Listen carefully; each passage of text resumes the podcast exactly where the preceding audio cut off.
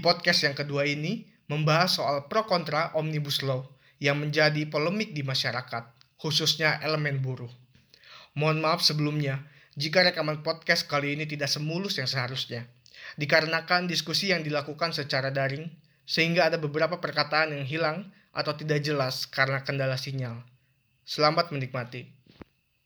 Kembali dari podcast ini, kita akan membahas tentang polemik yang ada sekarang ya gejolak-gejolak demo-demo gitu di pemerintahan gitu baik dari masyarakat buruh maupun tani maupun elemen-elemen kelas menengah bawah ini terkait dengan uh, pro kontra RUU Cipta Kerja ya dan lingkungan hidup dan UMKM.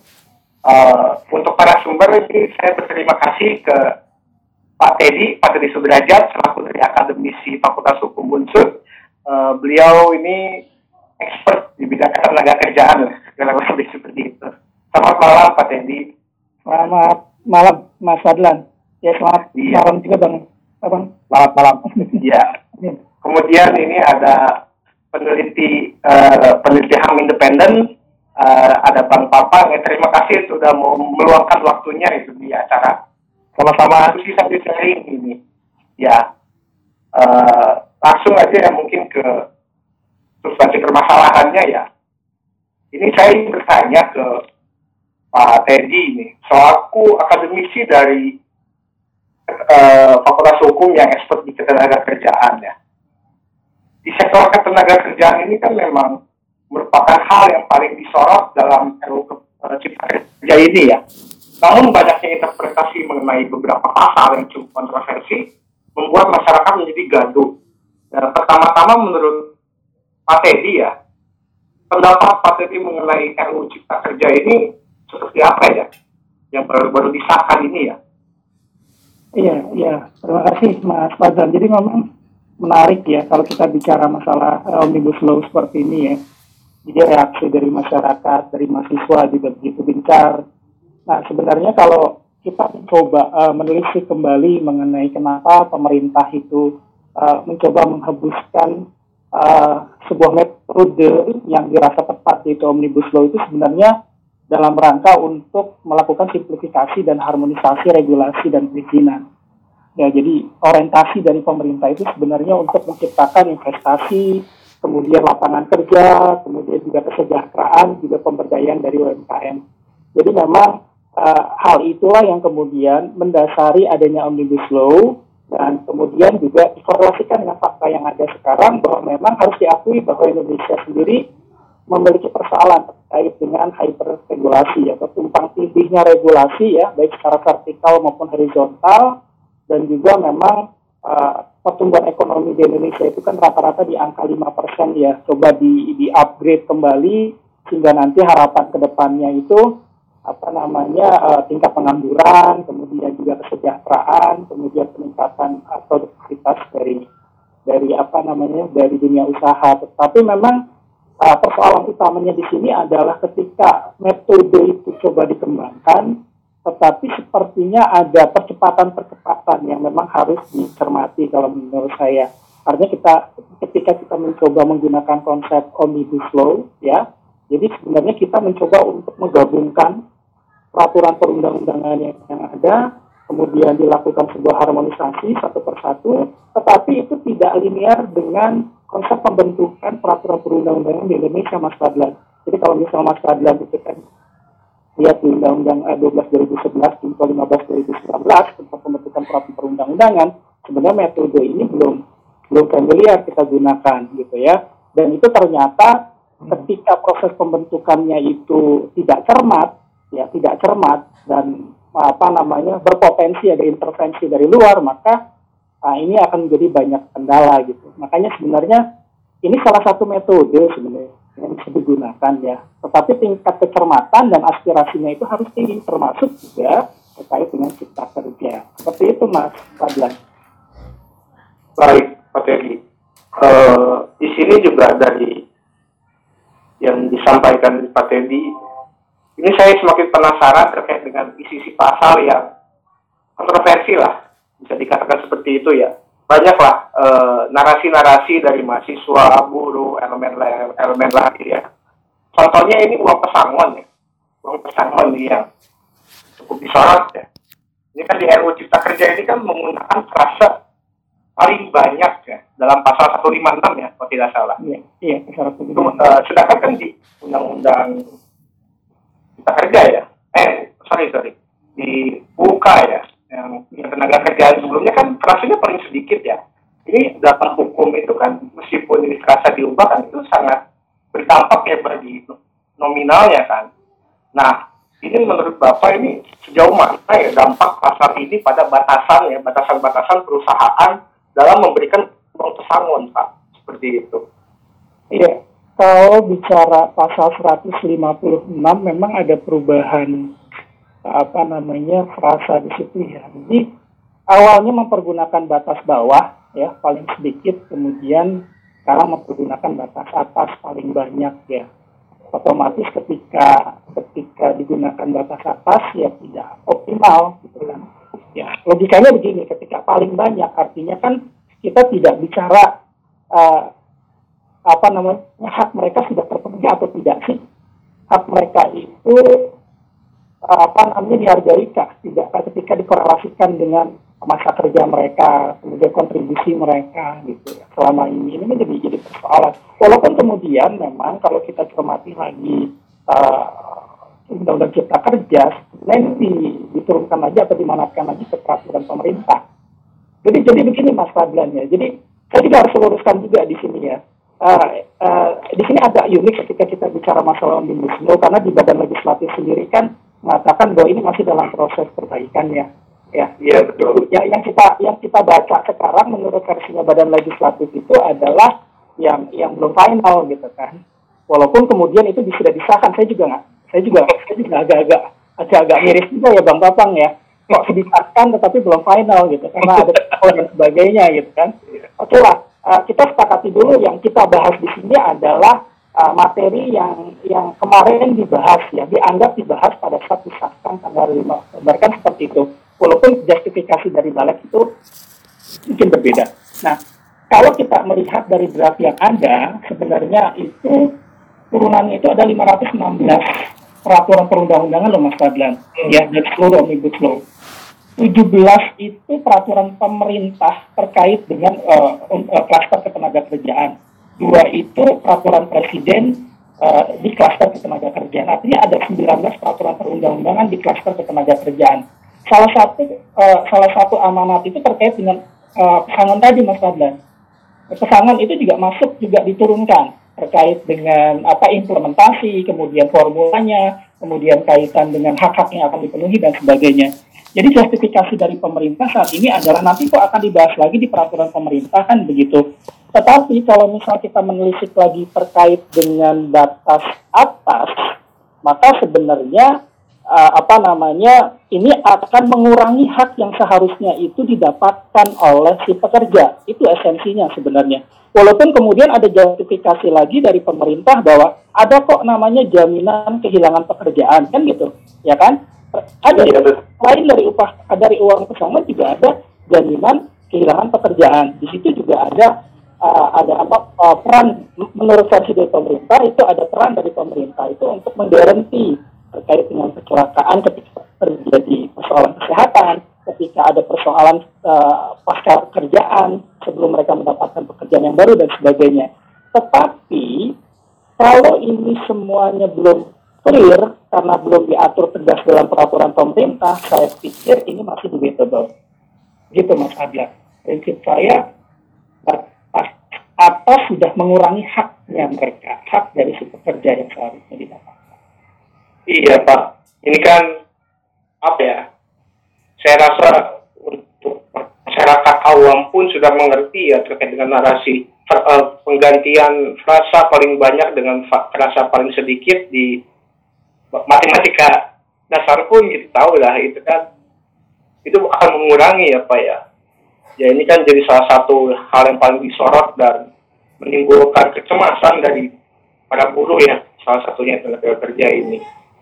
Nah, kemudian nih kan memang Pak setelah uang pesangon ini uh, dikurangi lah gitu lah. Katakan dikurangi. Ini juga kan ada masalah lain ya Pak terkait dengan tenaga kerja dalam negeri ini yaitu uh, adanya uh, angkatan kerja tenaga kerja asing gitu yang akan membeludak karena uh, RUU Cipta Kerja ini UU ya karena sudah disahkan ini. Nah ini kan jadi salah satu hal yang disorot juga Pak. E, pertanyaannya Pak gini Pak yang ingin saya tanya, apakah ketentuan dari tenaga kerja asing di Cipta Kerja ini itu sama dengan Undang-Undang Ketenaga Kerjaan Pak? Uh, iya, iya. Terima kasih Mas Radon. Jadi kalau kita coba komparasikan antara uh, Cipta Kerja dengan uh, Ketenaga Kerjaan, jadi sebenarnya kita harus melihat uh, peraturan perundang-undangan secara komprehensif juga ya. Artinya selain dari undang-undang ketenaga kerjaan, kita juga harus lihat peraturan-peraturan di bawahnya. Salah satunya adalah peraturan presiden ya. Sini ada nomor 20 2018 bahwa sebenarnya uh, ketika tenaga kerja asing itu ingin masuk ke Indonesia ada beberapa izin yang harus mereka dapatkan. Bisa tinggal terbatas, kemudian TKA, kemudian juga izin menggunakan tenaga kerja asing. Artinya sebenarnya itu adalah sebuah proses yang yang coba dilakukan secara uh, tertib administrasi sehingga tidak ada celah-celah masuk dari dari tenaga kerja asing atau dari perusahaan yang akan meng-hire tenaga kerja asing itu. Nah, kemudian juga kalau kita korelasikan dengan kondisi di Undang-Undang Cipta Kerja, sebenarnya ada pengurangan-pengurangan terkait dengan izin itu. Nah, karena kenapa? Karena ada perluasan terhadap jenis-jenis jenis-jenis pekerjaan yang dapat diisi oleh tenaga kerja asing yang tidak membutuhkan izin. Misalkan contoh di sini uh, tenaga kerja asing yang jenis produksinya itu uh, berhenti karena keadaan darurat. Uh, vokasi, perusahaan rintisan startup, kunjungan bisnis, dan penelitian untuk jangka waktu tertentu. Artinya bahwa ketika ada perluasan-perluasan, ya ada perluasan-perluasan terkait dengan uh, kemudahan dari tenaga kerja asing itu masuk, maka itu akan memberikan celah memberikan celah kepada tenaga kerja asing itu untuk masuk. Nah, yang rugi siapa? Ya jelas tenaga kerja yang ada di Indonesia atau pekerja. Kenapa? Karena sebenarnya tafsiran-tafsiran dari misalnya rintisan startup, misalnya Mas Fadlan saya tanya, misalnya seperti itu, rintisan startup yang seperti apa gitu kan, ya kan? Ini kan masih di masih banyak tafsir. Jangan-jangan nanti ada perusahaan yang bilang ini ini rintisan startup kok. Saya oleh karena itu saya membutuhkan tenaga kerja asing. Tolong dong izinnya jangan dipersulit. Loh, bisa saja itu jadi potensi celah masuk kan, jadi pelanggaran juga kan harusnya seperti itu. Mas. Itu Mas Fadlan. Iya, uh, sebenarnya ya Pak, jika saya melihat gitu ya dari segi uh, daya saing ya, ini bagus gitu untuk buruh-buruh kita, tenaga kerja kita untuk menaikkan daya saing kita gitu. Daya saing kita itu seperti Indonesia dibandingkan dengan tenaga kerja asing gitu. Kan kita sering sering kali bersaing itu dengan Cina gitu ya. Dengan Cina, dengan Asia, Asia lainnya, di Vietnam gitu. Tetapi kan ini jadi sebuah permasalahan yang cukup berbahaya lah ketika nanti kalau misalkan andai kata gitu ya uh, tenaga kerja asing itu lebih banyak gitu di Indonesia dibandingkan tenaga kerja di Indonesia itu kan uh, uh, melanggar juga ya melanggar juga cita-cita dari bangsa kita juga ya. Begitu kan jadi permasalahan juga ya. Kemudian Pak ini kebetulan ya Pak sempat Bapak ajar juga mengenai PKWT Pak oh, saya iya. masih ingat juga PKWT ya, ya Nah, waktu tertentu itu. Ini e, disinggung juga ya Pak PKWT ini di Cipta Kerja ya Pak dalam pasal pasal di UU Cipta Kerja. Ini implikasi mengenai PKWT dan PKWTT juga ya waktu tidak tertentu juga yang ada di RUU Cipta Kerja itu apakah berbeda dengan Undang-Undang Ketenaga Kerjaan Pak? Atau memakai yang sama gitu? dengan UU? Ya, uh, kalau misal perjanjian kerja waktu tertentu itu kan kalau di Undang-Undang Ketenaga Kerjaan itu uh, dibatasi mas, jadi paling lama itu tiga tahun ya dan dapat diperpanjang sampai satu sampai dua tahun artinya uh, totalnya itu sekitar lima tahun ya lima tahun untuk PKWT. Tapi sekarang kalau mencoba untuk meresip lagi undang-undang ini uh, ini hanya ditentukan berdasarkan perjanjian kerja. Logikanya ketika ketika hanya ditekankan atau dilimpahkan pada perjanjian kerja, maka ada nggak pembatasan waktu? Hmm, ada ya. Kalau misalnya tidak ada pembatasan waktu, artinya sampai sampai tua pun akan menjadi pekerja kontrak ya, seperti itu Mas Fadlan ya. Nah ini di antaranya kira-kira ada kepastian hukum nggak terhadap hak-hak yang seharusnya mereka penuhi. Nah ini uh, logikanya adalah uh, ketika kita mempergunakan pembatasan dua tahun, eh, dua tahun kemudian dapat diperpanjang satu tahun, kemudian dapat diperpanjang lagi sampai dengan dua tahun ke depan dengan total lima tahun itu kan berharap dari PKWT itu beralih menjadi waktu tidak tertentu. Itu itu harapan kita gitu. Tapi ternyata ini malah tergerus lagi, tergerus menjadi kayaknya bisa seumur hidup nih jangan-jangan gitu kan. Nah, ini yang jadi jadi jadi khawatir ya kalau seperti itu kan kekhawatiran juga masalah. Iya, ini kan jadi aduh juga tiap manusia kan pada hakikatnya memang ingin menaikkan taraf hidupnya ya, ingin berkembang gitu. Kalau ada hmm. kebijakan seperti ini kan siapa yang mau gitu ya untuk menjadi tenaga kontrak seumur hidup ya. Iya. Kemudian Pak, kalau berbicara soal kontrak itu tidak lepas kaitannya dengan upah ya, upah. Ya. Nah, terkait dengan penetapan upah ini uh, sama ya. Apakah ada perbedaan antara UU Cipta Kerja dengan UU Ketenaga Kerjaan? Soalnya yang saya dengar Pak terkait dengan penetapan upah ini itu buruh ini menjadi alasan kedua uh, buruh sangat menolak adanya UU Cipta Kerja. Karena katanya untuk penetapan upah ini berkaitan dengan UMR ya Pak. Berkaitan dengan UMR ini uh, akan ada yang dihapuskan ada yang dihapuskan. Itu kan mengacu menjadi upah minimum provinsi ya. Sedangkan kan kita tahu lah untuk provinsi ini tidak semuanya merata ya Pak. Seperti itu. Menurut Bapak ini terkait dengan ke, uh, kebijaksanaan itu untuk kebijakan pemerintah ini seperti apa ya Pak? Uh, penetapan uh, upah iya. ini. Upah minimum itu kalau berdasarkan apa namanya uh, cipta kerja itu uh, yang ditetapkan itu adalah upah minimum provinsi.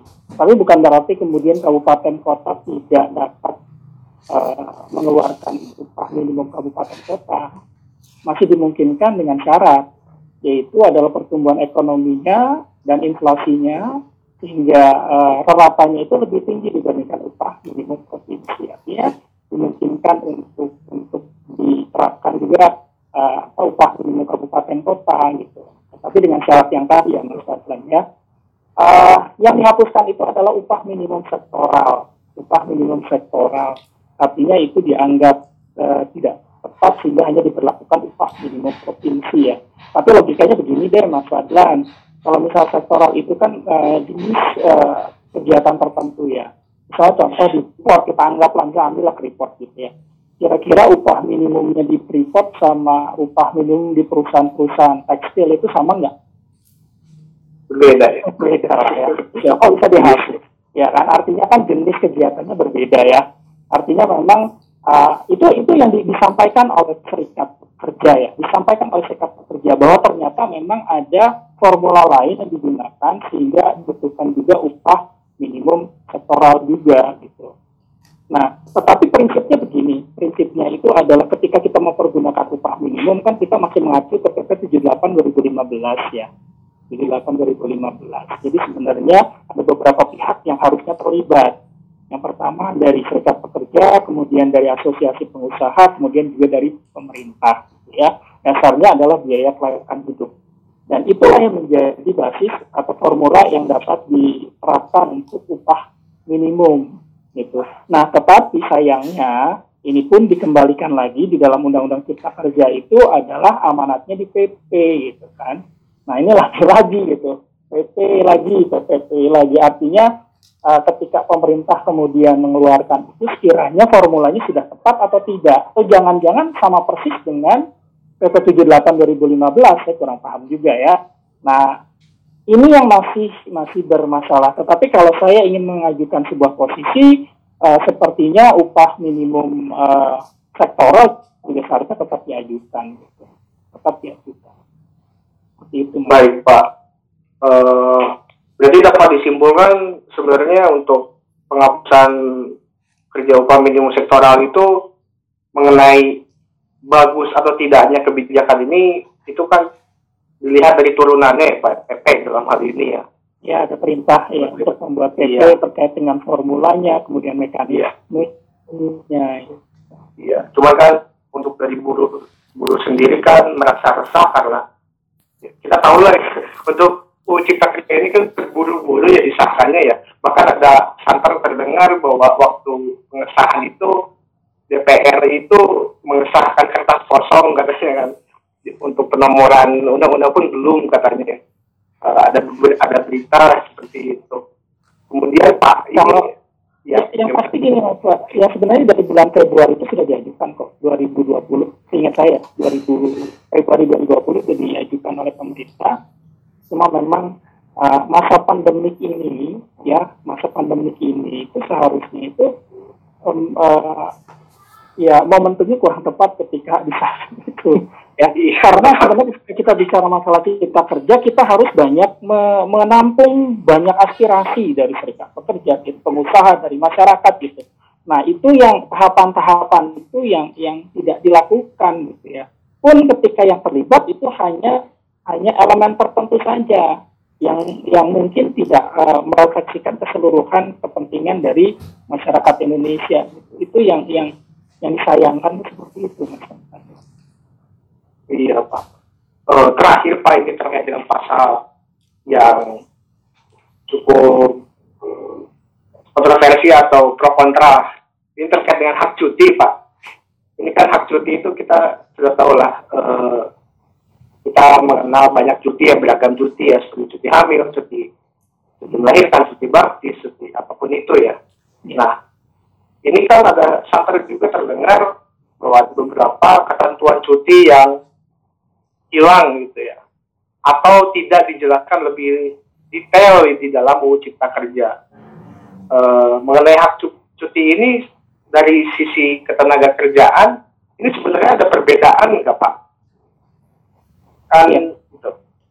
Uh, di, di, di, di konsep hukum ketenaga kerjaan itu kan ada namanya no work no pay ya mas no work no yeah. pay.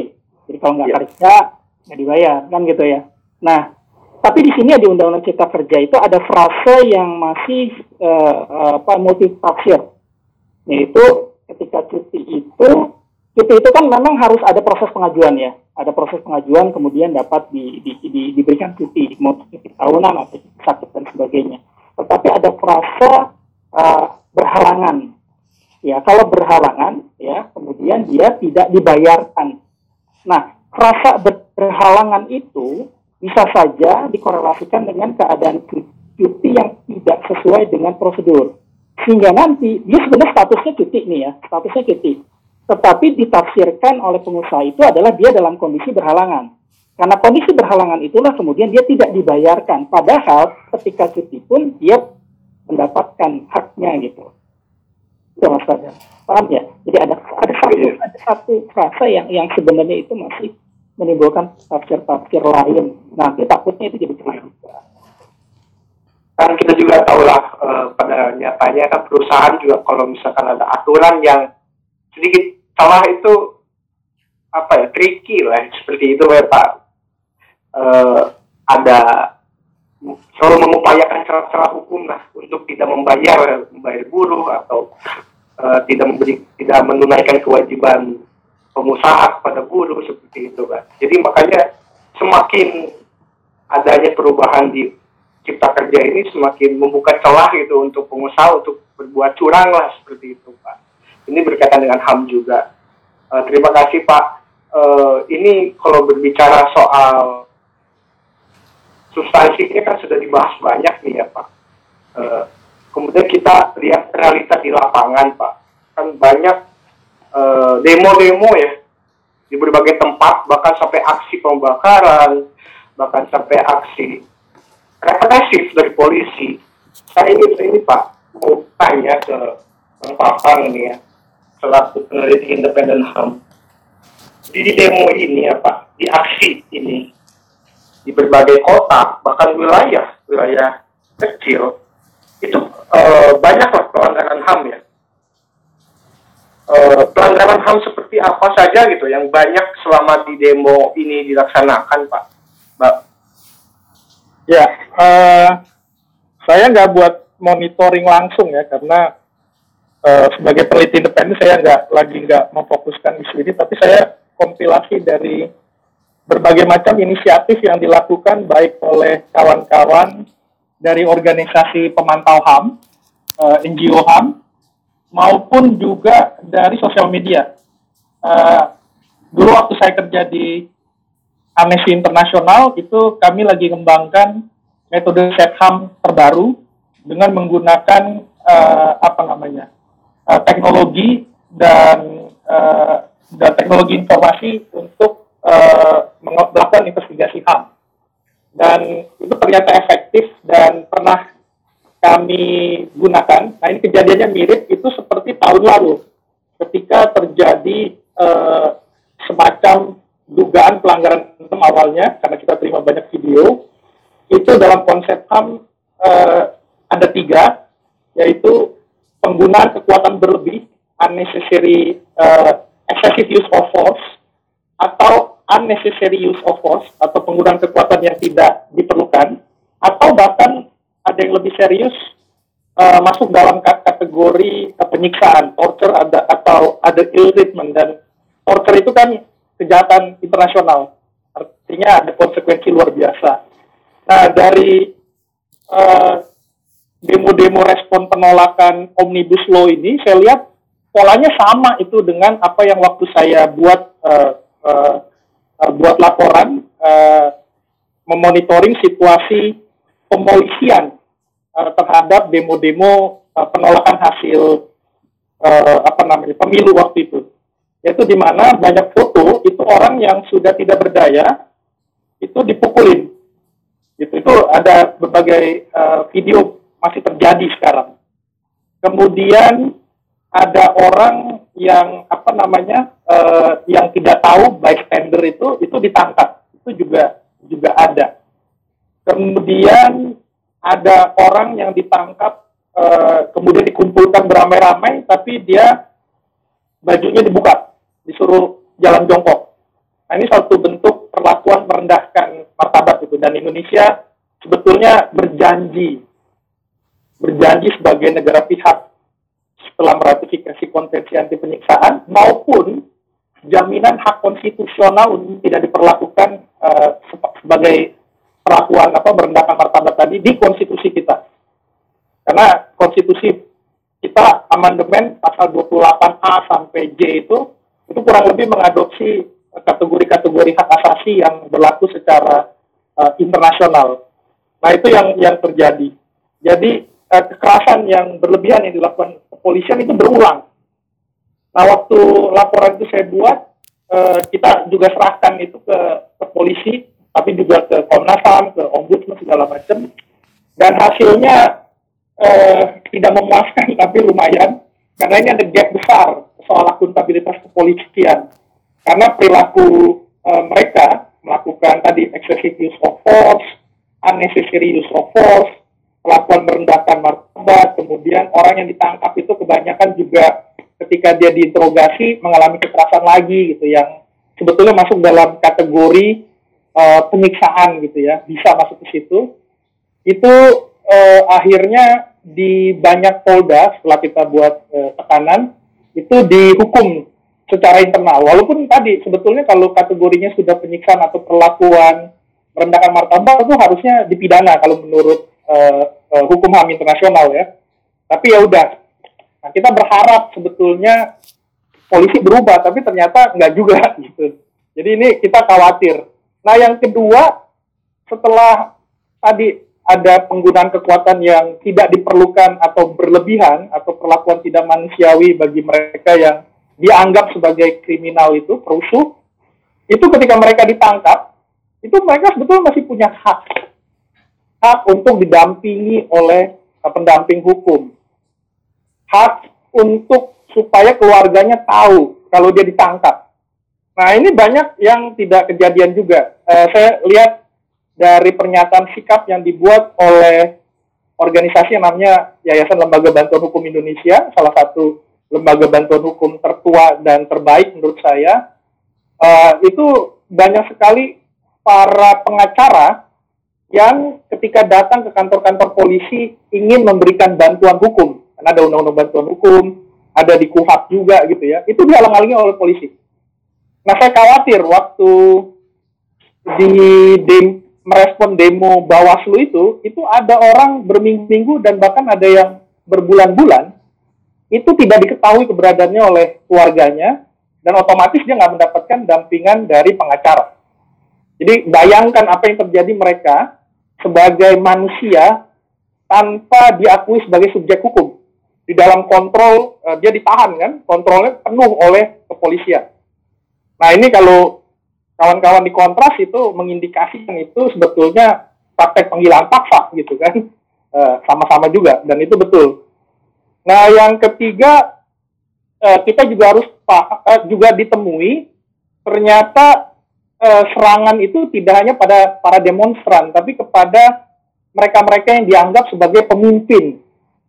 Kalau kalau dari perspektif pemerintah atau polisi mungkin pemimpin biang kerok gitu kan. Kalau kalau kalau perspektifnya konspirasi tapi kalau di kalangan komunitas HAM, mungkin mereka justru diakui sebagai para pembela HAM. Karena mereka yang giat mengadvokasi dan mengkampanyekan penolakan terhadap Omnibus Law yang dianggap kontennya tadi oleh Mas Teddy, itu bisa merugikan eh, hak-hak uh, asasi manusia, khususnya hak-hak pekerja. Hak-hak calon pekerja kayak kalian nih mahasiswa gitu kan. Atau juga hak-hak masyarakat adat, petani atau nelayan karena ada aspek lingkungan juga kan di undang-undang cipta kerja ini kan yang yang berbahaya. Nah, ini kita sebut sebagai serangan terhadap para pembela HAM, human rights defenders. Ada yang aktif uh, di media sosial, uh, akunnya atau nomor HP-nya itu bisa dihack. Orang tentu saja akan bilang pelakunya kan pasti bukan negara, iya, tapi ketika mereka laporkan itu, itu sampai hari ini nggak nggak nggak diselesaikan gitu. Ada kasus rasio itu yang pernah mau dijadikan uh, apa terpidana pencemaran nama baik yang Sarah itu itu uh, sampai hari ini kita nggak tahu siapa yang ngehack dia gitu kan sementara ada kasus orang yang uh, ngehack websitenya polisi gitu itu cepat dalam hitungan hari bisa di trace gitu. Itu bayangkan gitu ya konsepnya begitu. Nah selain pelanggaran ham yang terjadi di lapangan tadi itu juga Uh, ketika mereka ditangkap itu uh, saya saya ngikutin dari uh, akun media sosialnya kawan-kawan lembaga bantuan hukum uh, uh, hak asasi manusia itu itu ada foto mereka digiring dan itu kayaknya ratusan orang itu ditaruh dalam apa dalam satu ruang terbuka tapi berdekatan gitu. Nah ini kan bahaya ini dalam kondisi covid dalam dalam soal pandemi itu ada resiko itu penularan. Jadi ada hak atas kesehatan juga ya yang jadi masalah kan. Nah, tapi juga sebelum uh, demo itu dijalankan, saya kira kemarahan publik itu menurut saya sangat patut dipahami ya. Publik ini siapa? Mayoritas serikat buruh saya kira menolak. Para pekerja hak asasi manusia, aktivis lingkungan itu menolak tapi nggak cuma mereka, para akademisi juga bikin petisi menolak. Ini akademisi ya, yang yang bekerja, yang punya integritas moral, yang katanya independen kan. Kemudian yang menarik juga organisasi-organisasi masa keagamaan besar banyak yang menolak juga gitu. Jadi luar biasa ini pemerintah dan DPR berani eh, apa namanya begitu percaya diri untuk melawan arus kepentingan publik banyak. Yang mendukung itu kan uh, asosiasi pengusaha, itu kan sebagian. Tapi yang menarik juga lembaga yang kita anggap dia kerok katanya ini uh, sebetulnya uh, eh, RUU Cipta Kerja ini blueprint dari lembaga institusi internasional yang ingin meliberalisasi membuat Indonesia menjadi pasar pasar apa liberal terbuka yang yang penuh gitu. Tapi ternyata World Bank itu juga memberikan kritikan keras. Dan bukan cuma World Bank, tapi juga beberapa perusahaan besar internasional itu keberatan. Nah ini kenapa? Karena juga harus dipahami sekarang ini ada arus uh, di tingkat internasional, ada berkembang satu kampanye dan advokasi untuk membuat bisnis itu harus ramah HAM. Maka salah satu isu hak asasi manusia yang paling berkembang itu adalah business and human rights. Bahkan sekarang sayangnya lucunya ya, Indonesia lewat Kementerian Luar Negeri kemungkinan itu ikut aktif mensponsori atau menginisiasi sebuah debat atau sebuah diskusi akan uh, lahirnya sebuah hukum HAM internasional yang mengikat untuk uh, menegaskan tanggung jawab HAM perusahaan. Padahal seluruh instrumen HAM internasional itu subjek penanggung jawab atau pemangku kewajibannya adalah negara. Karena itu treaty. Treaty kan perjanjian antar negara. Tapi ini bahkan e, karena perusahaan-perusahaan besar itu punya kemampuan luar biasa e, dalam bargainnya dan ada beberapa e, artikel itu menunjukkan adanya satu bentuk e, apa namanya bukan konspirasi tapi e, sponsorship dari perusahaan-perusahaan atau pemain bisnis besar untuk mendorong RU Cilaka ini cepat diselesaikan. Tadi Mas Teddy bilang ini ratusan perundang-undangan dan peraturan itu eh, apa namanya akan kena efek. Belum kan Indonesia ini undang-undang satu dengan undang-undang lain itu nggak ada yang lebih tinggi kan? Hanya bisa diuji itu lewat konstitusi kan? Ini ada ada persoalan. Nah menurut saya kalau dari Februari sampai Oktober itu nggak nyampe setahun kan? Itu menurut saya hampir nggak masuk akal gitu.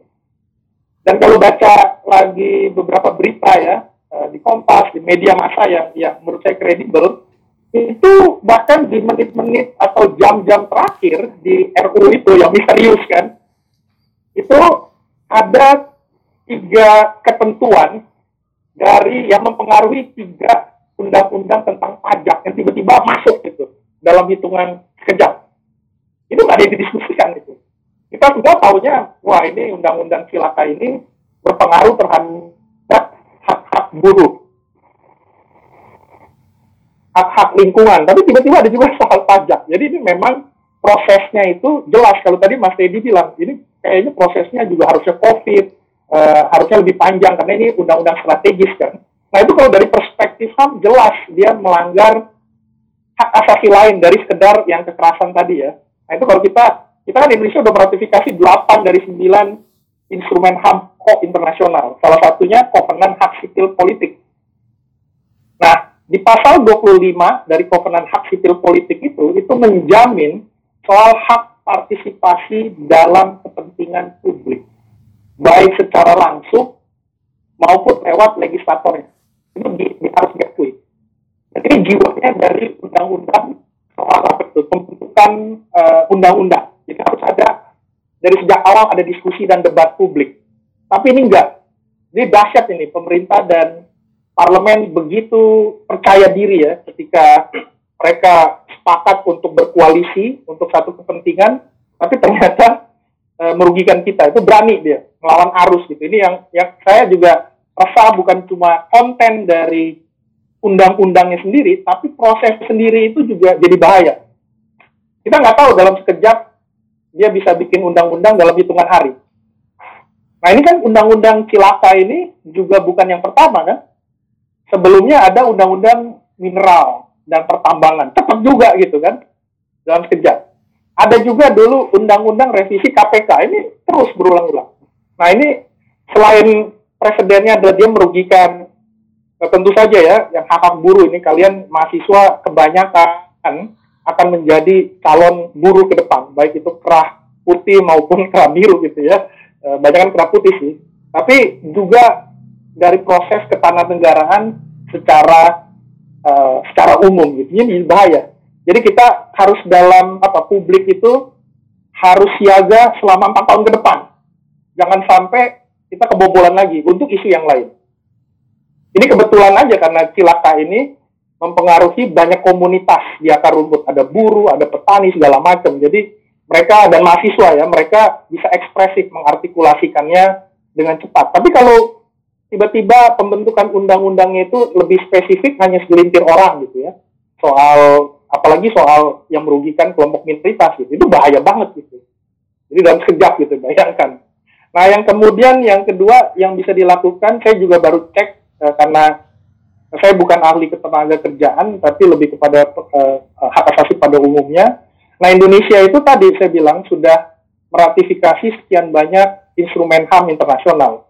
Nah, ketika dia meratifikasi itu kan dia sebetulnya berjanji secara politik, secara moral kepada dunia internasional, dia akan mengimplementasikan ketentuan-ketentuan yang ada dalam instrumen HAM internasional itu. Nah, dari situ saya coba cari 2013 eh, Indonesia itu direview karena dia sudah meratifikasi Covenant Hak-Hak Ekonomi Sosial Budaya Nah, ketika dia direview oleh sebuah komite HAM, komite Ekosop ini, yang yang mengawasi implementasi hak-hak ekonomi sosial budaya di semua negara pihak ratifikasi, mereka memberikan rekomendasi. Nah, ternyata rekomendasi yang yang sebetulnya kalau kita mau reformasi eh, legislasi soal ketenaga kerjaan atau lingkungan, ada beberapa juga yang direkomendasikan oleh mereka. Salah satunya kalau Indonesia mau merat, me, uh, apa namanya meratif, uh, me, melakukan formasi legislasi adalah membuat undang-undang khusus soal pekerja uh, domestik, domestic worker, pekerja sektor rumah tangga. Kita dulu udah ada prolegnas, ada RUU-nya, mandek bertahun-tahun. Dibalap dalam dalam hitungan nggak nyampe 10 bulan, bayangkan ya. Kemudian jaminan kesetaraan kesetaraan gender, kesetaraan terhadap kelompok uh, difabel gitu ya di sektor kerja. Itu direkomendasikan. Kemudian ada juga satu kejahatan internasional yang terkait dengan ketenagakerjaan yang belum jadi tindak pidana di Indonesia. Walaupun Indonesia juga sudah meratifikasi dan mengharamkannya. Namanya kerja paksa. Kita sudah ratifikasi konvensi ILO soal penghapusan kerja paksa. Tapi kerja paksa bukan tindak pidana. Ini sama kayak penyiksaan. Kita sudah ratifikasi konvensi anti penyiksaan, tapi penyiksaan bukan tindak pidana, walaupun diharamkan di konstitusi. Di undang-undang HAM diharamkan. Nah ini terbalik jadi harusnya uh, kita tentu saja undang-undang ketenaga kerjaan, undang-undang lingkungan di Indonesia tidak sempurna dan banyak kelemahan. Dan itu harus diperbaiki. Kalau dia dia harus direvisi, saya setuju. Tapi tadi harusnya revisinya itu mengikuti pada perkembangan standar-standar HAM terkini. Gitu. Jadi harusnya lebih baik dong. Gitu. Nah yang terjadi di Undang-Undang Cilaka ini adalah dia memburuk. Betul bahwa pesangon ada. Nggak dihapuskan. Tapi kan kesannya yang menolak itu yang nggak ngerti bahwa pesangon itu uh, tidak dihapuskan. Mereka betul bilang bahwa memang pesangon ada, tapi ketentuannya lebih merugikan si tenaga kerja. Gitu. Kemudian juga untuk buruh kontrak PKWT itu, saya pernah riset uh, untuk amnesti untuk buruh di sektor kelapa sawit. Nah itu buruh-buruhnya kerja di pabrik penghasil sawit terbesar di dunia, Wilmar. Tapi apa yang saya temui itu perpaduan antara eksploitasi uh, tinggi di sektor industri sawit dengan budaya patriarki. Saya ketemu dengan guru-guru perempuan di Sumatera Utara yang bekerja lebih dari lima tahun, ada yang 10 tahun, ada yang 15 tahun. Apa yang terjadi? Mereka masih guru harian lepas. Kenapa? Alasannya, lah kamu kan suaminya juga kerja di sini, jadi kamu ikut suami. Kalau dia anak perempuan, lah kamu kan bapak kamu kerja di sini, jadi kamu bukan pencari nafkah, utama. Nah itu yang harusnya di, diubah. Nah, ini bahayanya adalah undang-undang ketenaga kerjaan kita yang tadi yang nggak sempurna, tapi masih ada baiknya gitu ya. Itu aja diimplementasikan minim kan, di enforce-nya itu minim sekali. Berapa banyak kasus-kasus perselisihan di perburuhan yang bisa diselesaikan dengan cepat dan menguntungkan buruh? Itu sedikit. Waktunya bisa bertahun-tahun. Nah, ini kita mundur ketika implementasi dari uh, standar-standar uh, perlindungan hak buruh yang sebetulnya di atas kertas itu relatif lebih baik, tapi kemudian walaupun di banyak tempat juga pesangon banyak tuh buruh di, di, di PHK nggak ada nggak ada pesangon itu itu jelas uh, UMR itu banyak sekali perusahaan yang tidak menerapkan dan mereka tidak tidak bisa dikenai pertanggungjawaban pidana atau pertanggungjawaban lainnya gitu di depan pengadilan atau yang lainnya. Tetapi dengan adanya undang-undang ini bayangkan kelompok-kelompok pengusaha itu bisa uh, lebih luar biasa melakukan eksploitasi. Nah, saya kebayang bahwa kenapa tiba-tiba ada banyak perusahaan internasional besar itu yang mengkritik undang-undang ini. Itu sebetulnya simple tadi. Karena sekarang ada tren untuk akuntabilitas HAM kepada perusahaan-perusahaan yang besar. Itu mereka yang perusahaan-perusahaan yang, yang berbasis markas besarnya itu berbasis di negara-negara yang penghormatan HAM-nya bagus dan serikat pekerjanya kuat, itu mereka bisa dimintai pertanggungjawaban kalau mereka menggunakan undang-undang cilaka ini dalam beroperasi di Indonesia, gitu.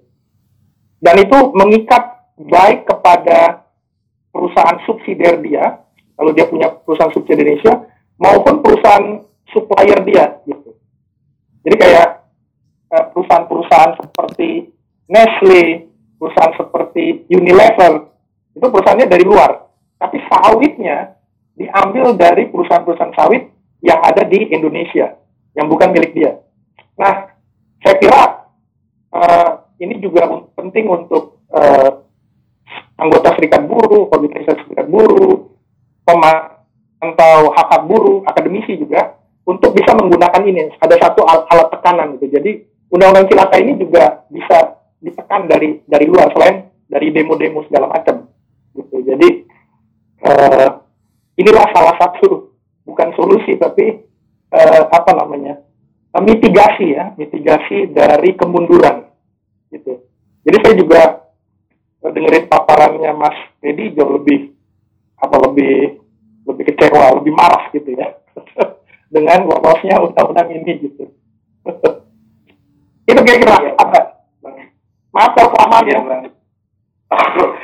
Gak apa nih Bang, ini kan jadi ter, uh, membuka apa ya, membuka wawasan kita terhadap sampai ke hukum internasional juga. Oh iya. Pada nyatanya Indonesia kan tunduk lah pada ratifikasi. Nah ini sebenarnya ada pertanyaan hmm. uh, ketika berbicara soal ratifikasi ya. Ratifikasi hmm. uh, ada sebuah tindakan moral atau uh, etika gitu dalam, dalam arti uh, berjanji lah Indonesia kepada masyarakat internasional untuk uh, dalam hal ini HAM ya untuk tunduk lah betul tapi kan ini pada nyatanya ya contoh represivitas polisi ya yang mendebuk gitu terus yang mempermalukan merendahkan martabat itu pun uh, kita tahu lah itu sudah diketahui oleh dunia luas juga ya dunia luar ya dunia luar pun ada yang mengecam juga kan terkait dengan omnibus ini ya cipta kerja ini. Nah, uh, kalau boleh tahu, Pak, uh, ketika sudah diketahui ya Indonesia melanggar seperti itu, itu konsekuensinya itu apa sih? Hmm, uh, konsekuensinya apa ya uh, bagi Indonesia? Pertama, uh, termasuk ya tadi ya uh, excessive atau unnecessary use of force yang dilakukan oleh kepolisian terhadap para demonstran yang ada di kasus Bawaslu karena ini kejadian uh, siklusnya sampai Juni tahun ini itu sudah masuk dalam agenda sidang uh, kemungkinan sih tahun 2021 atau 2022 ya untuk Indonesia uh, di bawah reviewnya Komite HAM PBB. Komite HAM ini Komite uh, Treaty Body, Komite Badan Pengawas Instrumen HAM dari Kovenan Hak Sipil dan Politik. Jadi mereka sudah bikin list of issue. List of issue itu isu-isu yang akan menjadi bahan reviewnya ketika Indonesia disidang. Tadi uh, waktunya karena COVID saya juga nggak tahu tuh. Tapi biasanya uh, akan bisa diakses secara publik dan live streaming gitu ya. Jadi kawan-kawan kunsut Fakultas Hukum yang tertarik dengan isu HAM dan hukum HAM internasional, saya anjurkan untuk mengikuti proses ini. Dan list of isunya saya sudah sudah ada juga kalau kalau kalau tertarik bisa saya share. Nah sayangnya uh, instrumen HAM itu tadi kalau kamu tanya kan negara itu diberikan untuk apa? Untuk buat cuma ya memberikan rasa aman buat penduduknya dan memberikan sejahtera. Udah yang lain eh, nggak uh, perlu lah gitu ya. Aman dan sejahtera. Tapi itu negara konsep yang ideal. Jadi hukum internasional juga begitu. Tapi implementasinya nggak begitu. Nah, sayangnya sejauh ini dalam dunia hak asasi manusia atau kita bilang rejim HAM internasional itu ada dua level uh, apa namanya dua level uh, kategori. Yang pertama adalah kategori promosi, artinya konsep-konsep dan standar HAM yang dibuat itu bagus luar biasa, bagus-bagus semua itu. Uh, orang miskin nggak boleh sampai kelaparan, orang miskin nggak boleh sampai rumahnya digusur itu ada instrumennya. Nah, tapi rejim itu ada dua, selain mempromosikan standar, bikin standar, tapi juga standar itu kalau dilarang harus ditegakkan kan. Kalau ada orang kita bikin aturan norma, kalau ada yang menyimpang, orang itu harus dihukum dikasih sanksi. Nah, dalam rejim HAM internasional sampai saat ini, mekanisme untuk penegakannya minim. Jadi output yang paling mungkin itu adalah kalau kata para diplomat naming and shaming.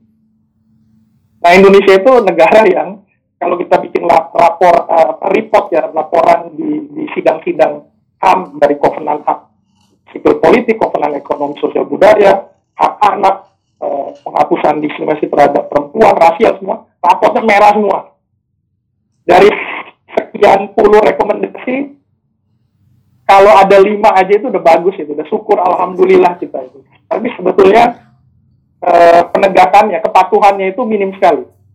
Dan rekomendasinya itu berulang-ulang itu itu terus tuh, nggak nggak diselesai-selesaikan gitu. Jadi itu minimnya.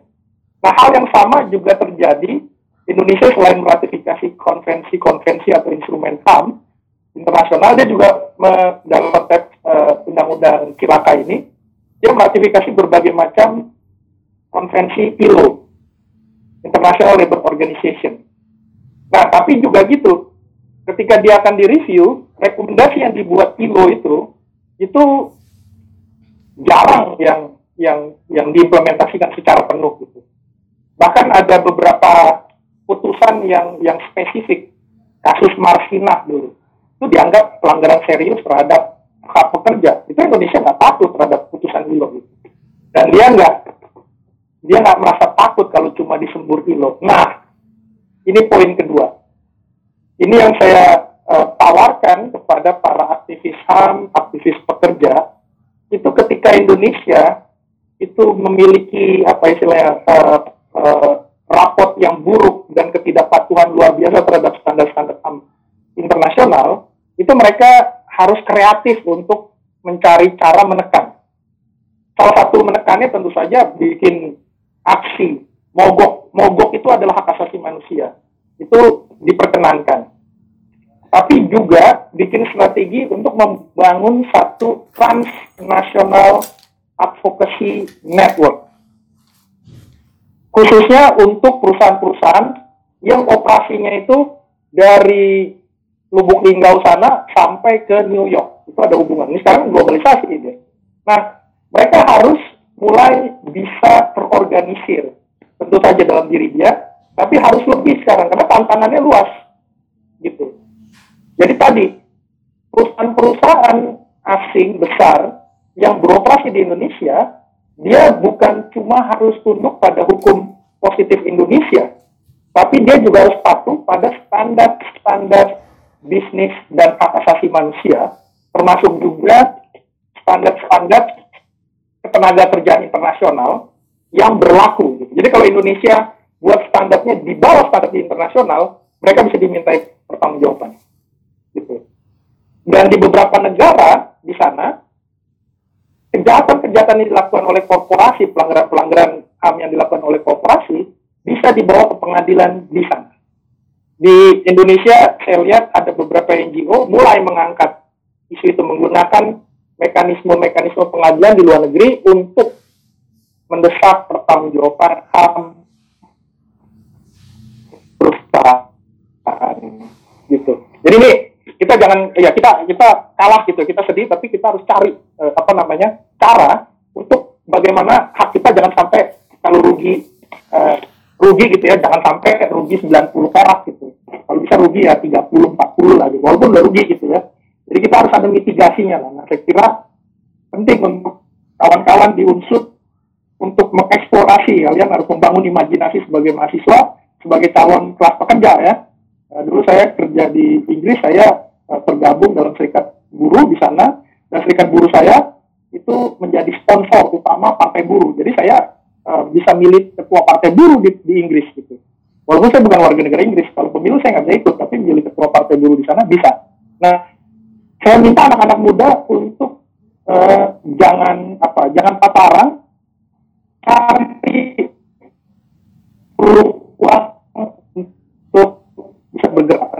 percaya bahwa tindakan uh, kekerasan oleh negara atau dengan kerangka hukum yang merugikan kita itu harus kita terobos. Gitu. Ini prinsip dari aktivis HAM. Ya, nggak boleh cepat kalah. Kita harus cari alternatif. Gitu, Fadlan. Iya, Bang. Uh, terima kasih, Bang. Ini juga melihat HAM ya pelanggaran HAM uh, di lapangan terjadi uh, bukan saja masyarakat awam ya masyarakat hmm. biasa atau mahasiswa biasa bahkan dari pers pers itu sendiri itu pernah represif polisi gitu. Ya. Pak Teddy. Betul. Uh, yang udah pakai jelas-jelas gitu seperti orang yang udah pakai jaket pers dan tanda pengenal ya sebagaimana memang syarat untuk dianggap pers itu uh, dua itu itu tetap dirampas kamera terus dipukulin supaya uh, polisi uh, tidak uh, mempunyai bukti lah polisi melakukan kekerasan. Nah, ini tanggapan dari Bung Papang, Bang Papang seperti apa ya? Ya Karena itu juga gitu. itu juga terjadi bukan sekarang tapi di waktu uh, tahun lalu yang pas uh, ada dugaan kekerasan dilakukan oleh kepolisian merespon demonstran dan harus uh, apa namanya dicatat juga dari para demonstran itu yang ada di bawah 10 tahun Mei tahun lalu sampai unjuk rasa uh, penolakan omnibus law di sini itu ada juga para demonstran yang menggunakan instrumen kekerasan dan itu kriminal. Tapi dalam sebuah dalam perspektif HAM, sebuah demonstrasi yang pada dasarnya adalah damai, menolak undang-undang itu kan damai.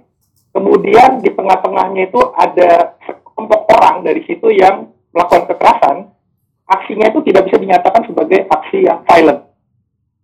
Nah, ada instrumen HAM yang yang lebih detail yang mengatur soal kepolisian ini saya baru saya juga apa kadang-kadang agak kesel. Baru bulan lalu saya apa namanya kasih training juga buat polisi gitu ya soal beginian, tapi kayaknya masuk kuping kanan luar kuping kiri gitu ya.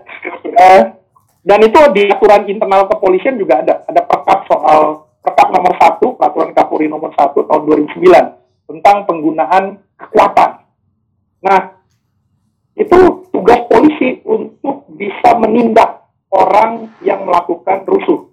Jadi dia harus memisahkan antara orang yang demo dengan damai dengan orang yang melakukan kekerasan. Orang yang kekerasan itu harus dipisah, harus ditangkap. Tergantung ininya, level level ancamannya buat buat publik. Nah, tapi catatan kami itu banyak sekali orang-orang yang tukang parkir di jalanan satpam di Sarina itu waktu zaman Bawaslu juga diangkut gitu oleh polisi ya, tanpa pandang bulu. Yang sekarang itu juga begitu kejadian masih ada gitu. Nah ini yang kayaknya berulang-ulang nih kadang-kadang kita harus uh, tadi kita kayaknya menghadapi kebuntuan ya. jadi kita harus punya terapi yang lebih tinggi buat buat merespon uh, represivitas polisi ini misalnya gitu. Tapi itu ya ya itu harus dikutuk. Tapi juga uh, dan itu tidak bisa dibenarkan walaupun ada orang yang melakukan uh, kekerasan ngebakar halte segala macam ya ditindak aja dikenain pasal merusak apa fasilitas umum segala macam gitu. Tapi orang yang ada di tempat itu nggak semuanya melakukan kekerasan.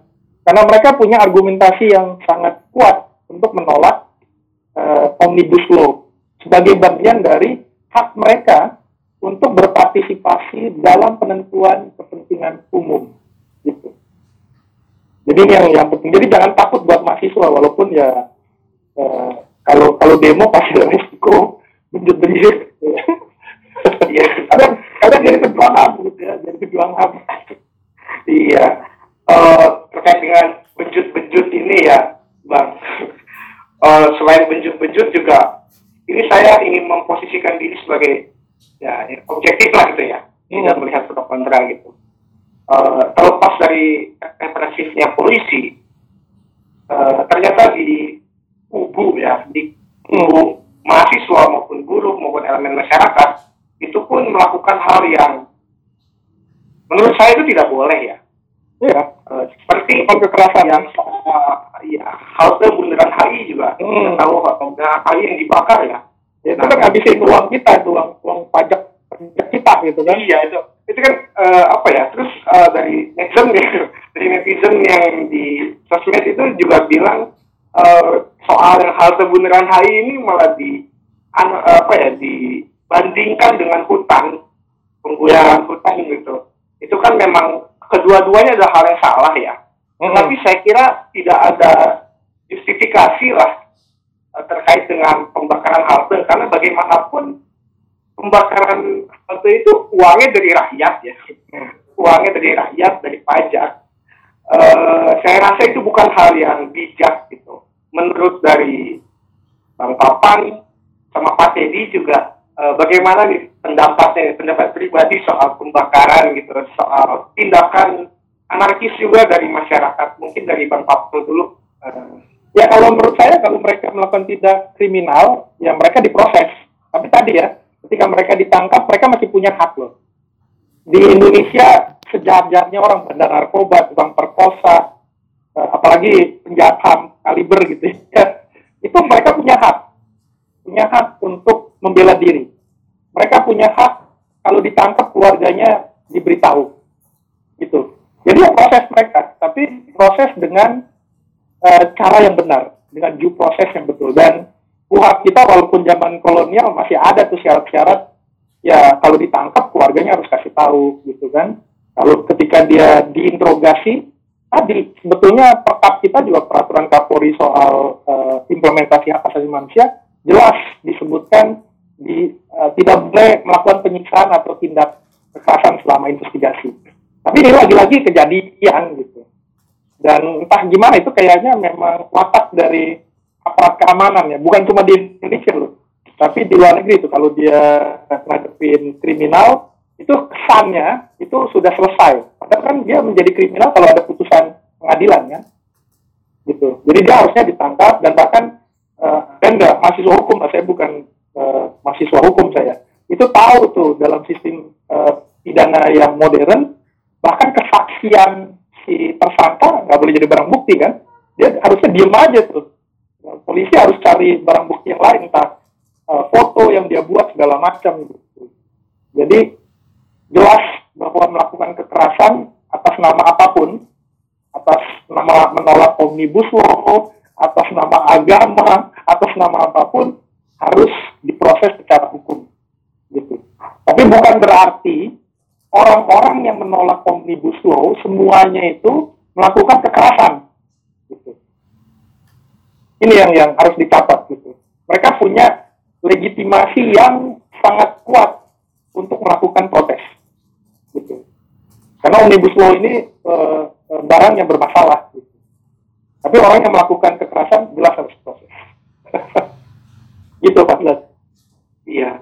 Uh, untuk Pak Teddy pendapat pribadi soal tindakan anarkis masyarakat lah gitu elemen masyarakat seperti apa ya tanggapannya Pak? Eh, iya Mas Fadlan. Jadi memang prinsipnya saya sepakat dengan Bang Papang ya. Jadi uh, kalau bicara terkait dengan dengan hukum, jadi sebenarnya kan di dalamnya ada perintah, ya kan? Dalam norma itu kan ada perintah, ada larangan, ada kebolehan, kemudian ada sanksi. Tapi di dalamnya itu terkait hak dan kewajiban. Jadi harus ada proporsionalitas antara hak dan kewajiban. Kalau bicara terkait dengan anarkisme yang dilakukan oleh sekelompok orang, maka itu harus dapat dibuktikan terlebih dahulu. Jadi sepakat ketika alat bukti itu sebagai ukuran dia melakukan atau tidak melakukan. Tetapi untuk dapat uh, apa namanya melakukan investigasi tersebut, pertama kan yang dilakukan adalah mengkondisikan sebuah peristiwa tersebut dan menempatkan semua orang itu sebagai warga negara yang mempunyai hak yaitu presumption of innocence. Jadi hmm. jangan disalahkan dulu, ya kan buktikan dulu kan harus ada alat bukti yang cukup tuh, ya kan di situlah proses berjalan.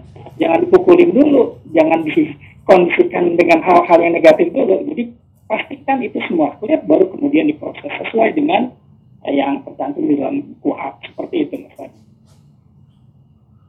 Iya, itulah. Uh, jika saya simpulkan ya memang untuk demo gitu ya, ya uh, kita tidak bisa menahan emosi lah ya.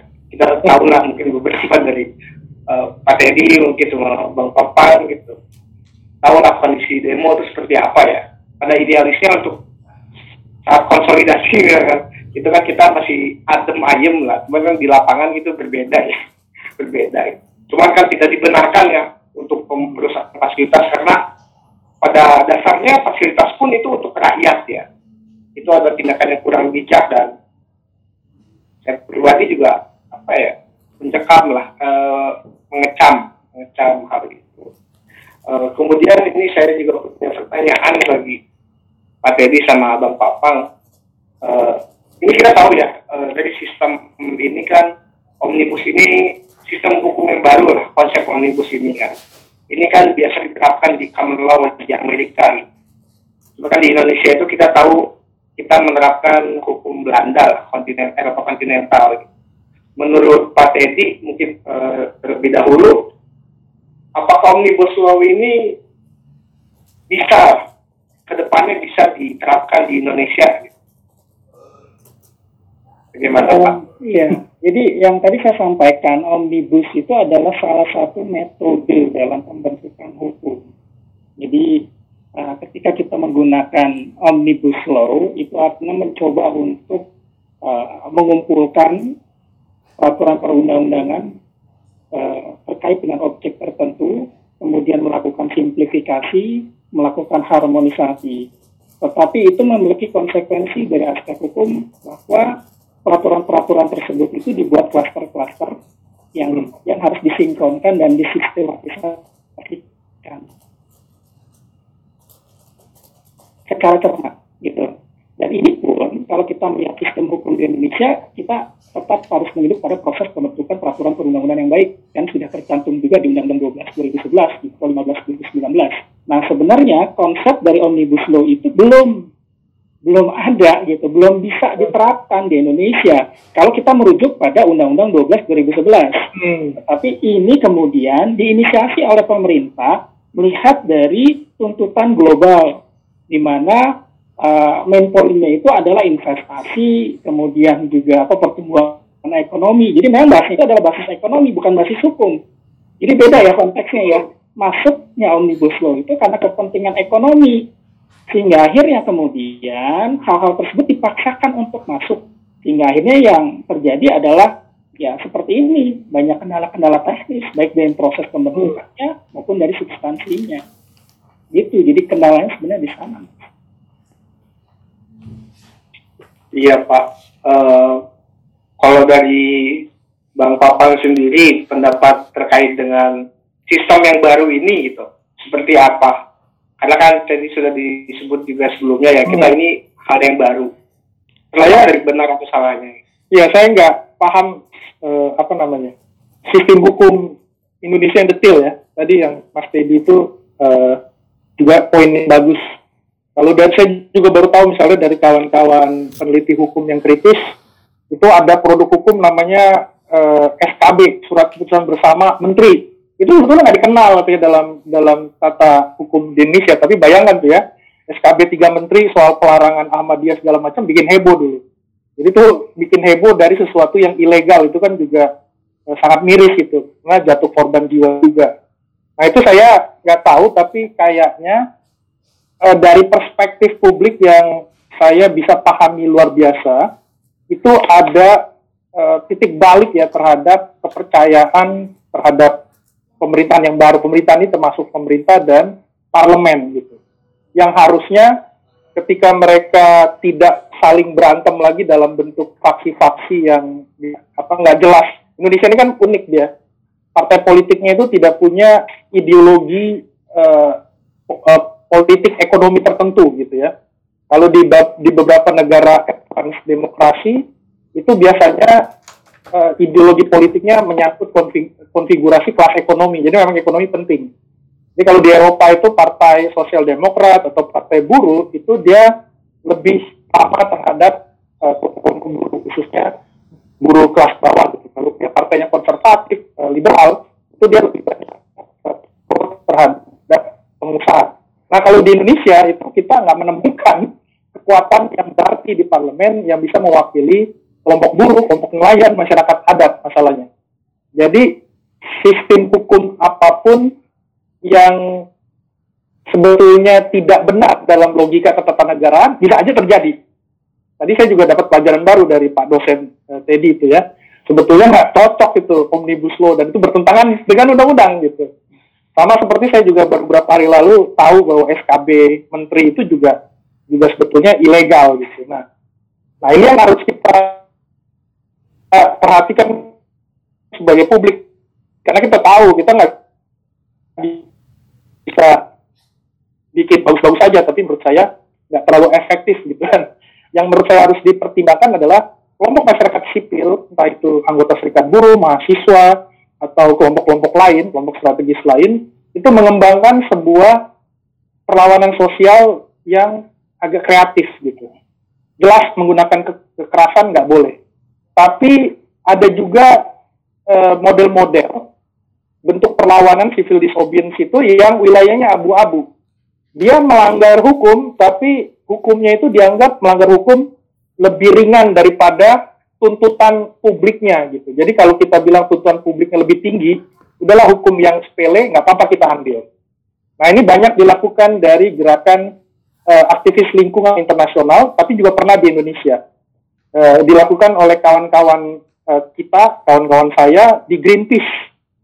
Itu uh, waktu saya di London sana, mereka menggunakan metode sama seperti di Indonesia. London itu kota paling polutif di Eropa Barat. Tapi jangan dibandingin sama Jakarta ya. Jangan dibandingin, uh, mungkin kalau sama uh, apa namanya kota-kota lain uh, di Indonesia dia lebih bagus gitu. Tapi di sana udah jadi masalah gitu. Nah, patung-patung itu sama kan orang orang Inggris sama orang Jawa itu sedang patung dia, patung-patung orang besar. Nah, itu patungnya tinggi-tinggi 50 meter segala macam. Di sana mereka patungnya itu dikasih masker. Itu jelas itu melanggar melanggar hukum. Itu ilegal, tindak pidana itu. Tapi itu tindak pidana ringan. Karena dia tidak merusak properti publik karena dikasih masker. Nah, impactnya jauh lebih besar. Orang jadi bilang, oh iya, ternyata polusi di kota kita luar biasa. Maka para pengambil kebijakan dipaksa berpikir untuk bagaimana uh, mengubah polusi supaya menjadi lebih ramah lingkungan, entah mengurangi uh, kendaraan berbasis fosil segala macam gitu. Tapi paling tidak ada debat publik. Jadi orang-orang yang ditahan, yang kena denda segala macam ya mereka harus diproses tapi itu uh, apa resikonya uh, lebih kecil daripada kepentingan yang lebih luas. Nah, saya nggak bisa ngasih format yang yang pasti untuk di Indonesia, tapi menurut saya uh, saya khawatir bukan cuma karena omnibus law-nya, tapi bagaimana omnibus law ini bisa diproduksi oleh sebuah kekuatan yang terkonsolidasi, tapi dia sangat jauh terhadap publik. Sehingga publik juga harus meningkatkan tekanan dia dengan cara-cara tadi gitu dengan cara-cara kalau saya setuju serempet-serempet dikit lah hukum gitu kalau cuma tindak pidana ringan segala macam melanggar lalu lintas nggak apa-apa lah gitu tapi ya kalau sampai apa namanya menyerang anggota polisi sampai anggota polisinya kepala bocor itu nggak itu nggak bisa dibenarkan gitu tapi kalau gerakan katakanlah pilok kasih pilok di seluruh gedung-gedung besar di Indonesia gitu bahwa apa pemerintah pro kapitalis segala macam ah itu mungkin derajatnya masih uh, masih bisa lah gitu. Jadi ini harus dicari gitu metode-metode. Kalau saya sih di Universitas Gajah Mada tuh ada ada ada beberapa expert yang bikin kelompok kajian soal perlawanan-perlawanan sipil yang yang apa namanya ya civil disobedience yang yang peaceful yang walaupun nyerempet-nyerempet tadi uh, tindak-tindak pidana. Nah bapaknya itu adalah si Gandhi. Gandhi itu dulu pernah Gandhi di India ya waktu zaman uh, gerakan melawan kolonial Inggris dia uh, jelas-jelas melanggar hukum itu melakukan gerakan boykot untuk membeli garam karena garam dikuasai oleh uh, kolonial Inggris. Gitu. Jadi kita harus kreatif gitu. Kalian juga di unsur harus berpikir keras gimana memformulasikan gerakan sosial yang bisa apa namanya bisa menekan pemerintah. Pemerintah sih masih punya kuping gitu dia masih uh, kelihatan gitu ya kalau ketika pembahasan RUU Omnibus Law ini di awal-awal dikritik mereka cari ngeles gitu kan oh ini versinya salah versi yang betul nggak begitu itu kan jadi karena publik juga nggak tahu versi yang mana kan jadi dia ngeles jadi dia sebetulnya peduli jadi dia bukan sama sekali nggak peduli gitu ini yang harus kita kita pahami dari anatomi pemerintah sekarang. Karena dia peduli. Media massa, khususnya media cetak yang besar besar, itu relatif independen. Itu harus dipikirkan. Kemudian Indonesia itu surganya pengguna sosial media. Nah, harus kita cari, saya sih nggak terampil, campaigner-campaigner yang tangguh untuk melawan buzzer-buzzer pemerintah. Dan beberapa ada yang luar biasa. Bikin uh, grafik apa itu kan konten sekarang nggak cuma teks kalau di Twitter juga harus ada grafis ada video segala macam saya kira uh, yang begitu-begitu harus kita kita amati gitu harus cari inisiatif baru untuk menekan pemerintah agar jangan semena-mena lagi gitu. Hari ini omnibus law. Kemarin undang-undang minerba. Besok lusa apa kita nggak tahu gitu. Gitu kan iya bang bang uh, ini kalau berbicara soal hukumnya ya, soal hukumnya ini kalau boleh saya berpendapat nih berpandangan, ini saya rasa omnibus law ini apa ya sebuah karakter hukum progresif gitu menurut saya. Hmm. Karena ya omnibus law ini datang sebagai solusi ya tantangan zaman di mana Indonesia ya memang pada faktanya ini kita tertinggal dari segi teknologi uh, 4.0 ya uh, di mana kita harus urgensinya kita harus untuk menaikkan kualitas sumber daya manusia. Jadi saya rasa sebenarnya ini terkait dengan omnibus ini negatifnya itu memang ada, tetapi positifnya pun ada itu. Nah ini saya ingin bertanya nih, ini kan kita kalau misalkan berbicara soal pendapat dari Pak Teddy sama Bang Papang ini banyak negatifnya gitulah ibaratnya. Hmm. Nah kalau dari Pak Edi sendiri, ini ada nggak sih sisi positifnya gitu dari omnibus law ini? Karena saya percaya setiap produk hukum itu memang tidak sempurna. Oleh karena itu pasti ada positif negatifnya. Seperti itu, Pak.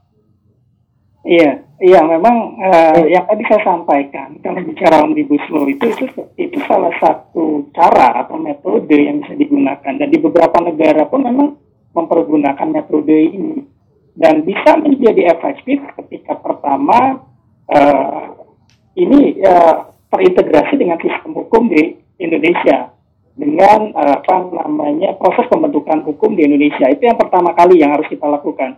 Kita sinkronkan dulu kita integrasikan dulu.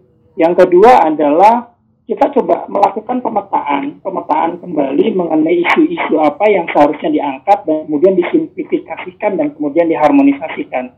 Karena esensi dari Omnibus Law itu adalah yang tadi, mencoba untuk mempermudah, tetapi bukan berarti kemudian menguntungkan salah satu pihak ya, mempermudah, tetapi ini menimpul, uh, menciptakan uh, apa namanya uh, upaya untuk dapat menyelesaikan persoalan yang kompleks. Persoalan kompleks di Indonesia itu adalah hyperregulasi. Itu memang benar. Saya harus akui bahwa hyperregulasi di Indonesia itu luar biasa ya baik secara vertikal maupun secara horizontal dan omnibus law bisa tetapi memang kecermatan dalam proses pembentukan ini karena kadar kompleksitasnya itu tinggi maka dibutuhkan pemahaman yang mendasar terkait dengan seluruh peraturan perundang-undangan tersebut. Dan kemudian penggaliannya itu harus didasarkan pada kebutuhan dari masyarakat. Jadi banyak banyak-banyaklah mendengar dulu ya. Hmm. banyak-banyak dengar banyak-banyaklah membandingkan dengan fakta yang ada kemudian baru dirumuskan. Jangan merumuskan dulu kemudian baru test case gitu nah ini yang kemudian salah. Jadi ibaratnya kita harus pakai yang deduktif ya pakai induktif dulu ya salah itu ya kan? Nah ini adalah masalah maksud saya. Jadi bisa diterapkan secara efektif, tetapi harus secara komprehensif mempergunakan metode. Itu yang belum bisa. Iya Pak. Ya, sebenarnya ada sebenarnya ada positif yang lain tujuannya itu mulia ya Pak ya untuk uh, menambah uh, kualitas sumber daya manusia, membuka lapangan pekerjaan, tetapi mungkin karena terburu-buru juga ya salah satu pertimbangannya gitu. Entah kenapa gitu, entah mengapa terburu-buru ini pihak legislasi Uh, kemudian dari tanggapan dari Bang Papang ini seperti apa ya? Uh, ya saya tadi uh, kalau konten saya nggak terlalu mendalami ya 900 halaman. Saya lagi ada fokus yang lain soalnya kan. Dan saya juga nggak tahu apakah ada ada yang positif. Artinya gini, apakah yang positif itu harus dibuat omnibus law atau justru revisi undang-undang terkait itu kan banyak cara kan. Saya nggak tahu ya ini bukan ini saya. Tapi uh, ada beberapa uh, pandangan saya, kalau saya kira buruh setuju itu diregulasi terhadap izin-izin karena kalau perusahaan asing banyak masuk pun buruh di Indonesia itu bisa aja uh, makin banyak gitu ya dan kualitas hidupnya makin makin bagus bisa aja begitu. Uh, jadi kalau dia melakukan pemangkasan birokrasi yang nggak perlu, belum tentu buruh itu menolak. Itu pertama. Yang kedua, yang sudah menjadi sebuah apa namanya uh, istilah orang Inggris itu bilang elephant in the room itu uh, ada fakta di depan mata yang jelas besar tapi kita nggak anggap gitu ya itu adalah korupsi praktek korupsi di Indonesia itu mempengaruhi dunia investasi jelas itu itu riset segala macam sudah ada nah kenapa ketika dia ingin mengenjot uh, ekonomi dan investasi tentu saja nggak nggak nggak harus semata-mata memberantas korupsi, tapi juga ada tadi pemangkasan birokrasi segala macam. Tapi paling tidak eh, praktek korupsi ini juga harus tegas dilakukan. Gitu. Nah, masalahnya adalah komunitas yang mengikuti dunia uh, isu korupsi itu juga kehilangan kepercayaan terhadap pemerintah yang sekarang gitu. Kenapa? Karena salah satu alat untuk memberantas korupsi salah satu ya yang efektif itu justru dibuat tidak lebih efektif KPK gitu jadi aneh dia harusnya bisa jelas-jelas kalau mau investasi berkembang di Indonesia pangkas birokrasi yang sebetulnya birokrasi itu dibuat bertele-tele karena ada unsur memberikan peluang untuk korupsi gitu kan itu kenapa nggak diajar gitu yang kedua, kalau dia ingin kompetitif terhadap apa namanya dunia pasar tenaga kerja global, itu juga sebetulnya presiden e, tinggal baca konstitusi kan. Di konstitusi kita disebutkan bahwa anggaran pendapatan negara, anggaran belanja negara, 20% harusnya diinvestasikan untuk pendidikan. Itu nggak pernah diterapkan gitu. Dan pakar-pakar pendidikan masih bilang masih visible gitu. 20% ya. Jadi saya nggak tahu ininya apa namanya. Kalau mereka ingin membentuk satu rejim yang patuh hukum tapi jelas di pemerintahan kita ini bukan pemerintahan yang patuh hukum gitu. ada banyak sekali ketentuan-ketentuannya sendiri itu yang dilanggar termasuk polisi yang tadi melakukan kekerasan itu sebetulnya mereka punya aturan internal untuk mengharamkan melakukan kekerasan orang yang udah jatuh nggak berdaya, tangannya udah diborgol, masih digebukin juga. Itu ada aturannya, tapi tidak dijalankan. Nah, di sini tentu saja publik jelas punya alasan yang besar untuk curiga terhadap pemerintah sekarang, legitimasi gitu. Anda mewakili moralitas siapa? Gitu. Jadi undang-undang ini dianggap baik, tapi sebetulnya untuk mencapai hasil yang baik, Anda harusnya melakukan hal-hal yang lain, gitu ini yang yang menurut saya saya lebih lebih agak keras terhadap pemerintahan karena kerja saya berpuluh-puluh tahun itu mengkritik pemerintah. Iya, Bang Bapak, ini kan terkait dengan jika saya simpulkan itu terkait dengan trust issue ya, trust issue masyarakat ya. Ya. Trust issue masyarakat. Sekarang berbicara soal trust issue, berbicara soal solusi yang diberikan pemerintah kan, kepada masyarakat itu adalah uh, kan berdalihnya gini ya. Silakan uh, kalau misalkan ada yang tidak puas itu di judicial review saja katanya kan gitu. Nah, tapi kan pada faktanya itu petinggi hakim-hakim MK pun sudah katakanlah sudah terindikasi tidak netral lah. Santer di masyarakat. Di Twitter juga kan memang ramai ya soal trust issue dari judicial review itu. Uh, tanggapan dari Bang Papang itu bagaimana ya? Kenapa apakah benar ya trust issue di masyarakat itu ke pemerintah maupun ke MK ya untuk untuk solusi judicial review itu memang sudah rendah lah. Belum hilang tetapi rendah ya itu kan juga alasan sebagai apa lawmaker ya pemerintah dan DPR juga nggak masuk akal. Mereka tugasnya mereka diberikan mandat dan tugas dari rakyat untuk memproduksi kan eh, kebijakan-kebijakan publik yang bagus gitu. Bukan membuat produksi kebijakan yang asal-asalan walaupun ada mekanisme reviewnya. Itu kan nggak benar begituan. Nah kadang-kadang manusia tentu saja apa yang dia buat itu tadi kamu bilang maksud tujuannya baik, tapi ketika diimplementasikan kadang-kadang enggak. Tapi paling tidak intensinya baik. Dan itu bisa diuji. Nah itu sebetulnya tugas dari lembaga-lembaga review itu ya Mahkamah Konstitusi, Mahkamah Agung, segala macam. Itu adalah bila satu ketentuan yang dulunya baik, tapi ketika mengikuti zaman tiba-tiba berubah gitu. Itu itu nggak ada yang saya salahkan. Tapi kalau memang ada satu produk hukum yang intensinya dibuat asal-asalan yaitu jelas uh, apa pengkhianatan terhadap mandat politik publik gitu. Dia tugasnya digaji untuk merancang dan meloloskan undang-undang yang bagus, nggak bisa mengandalkan MK.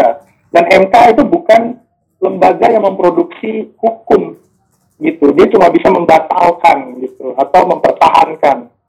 Jadi nggak bisa semuanya ke ke MK.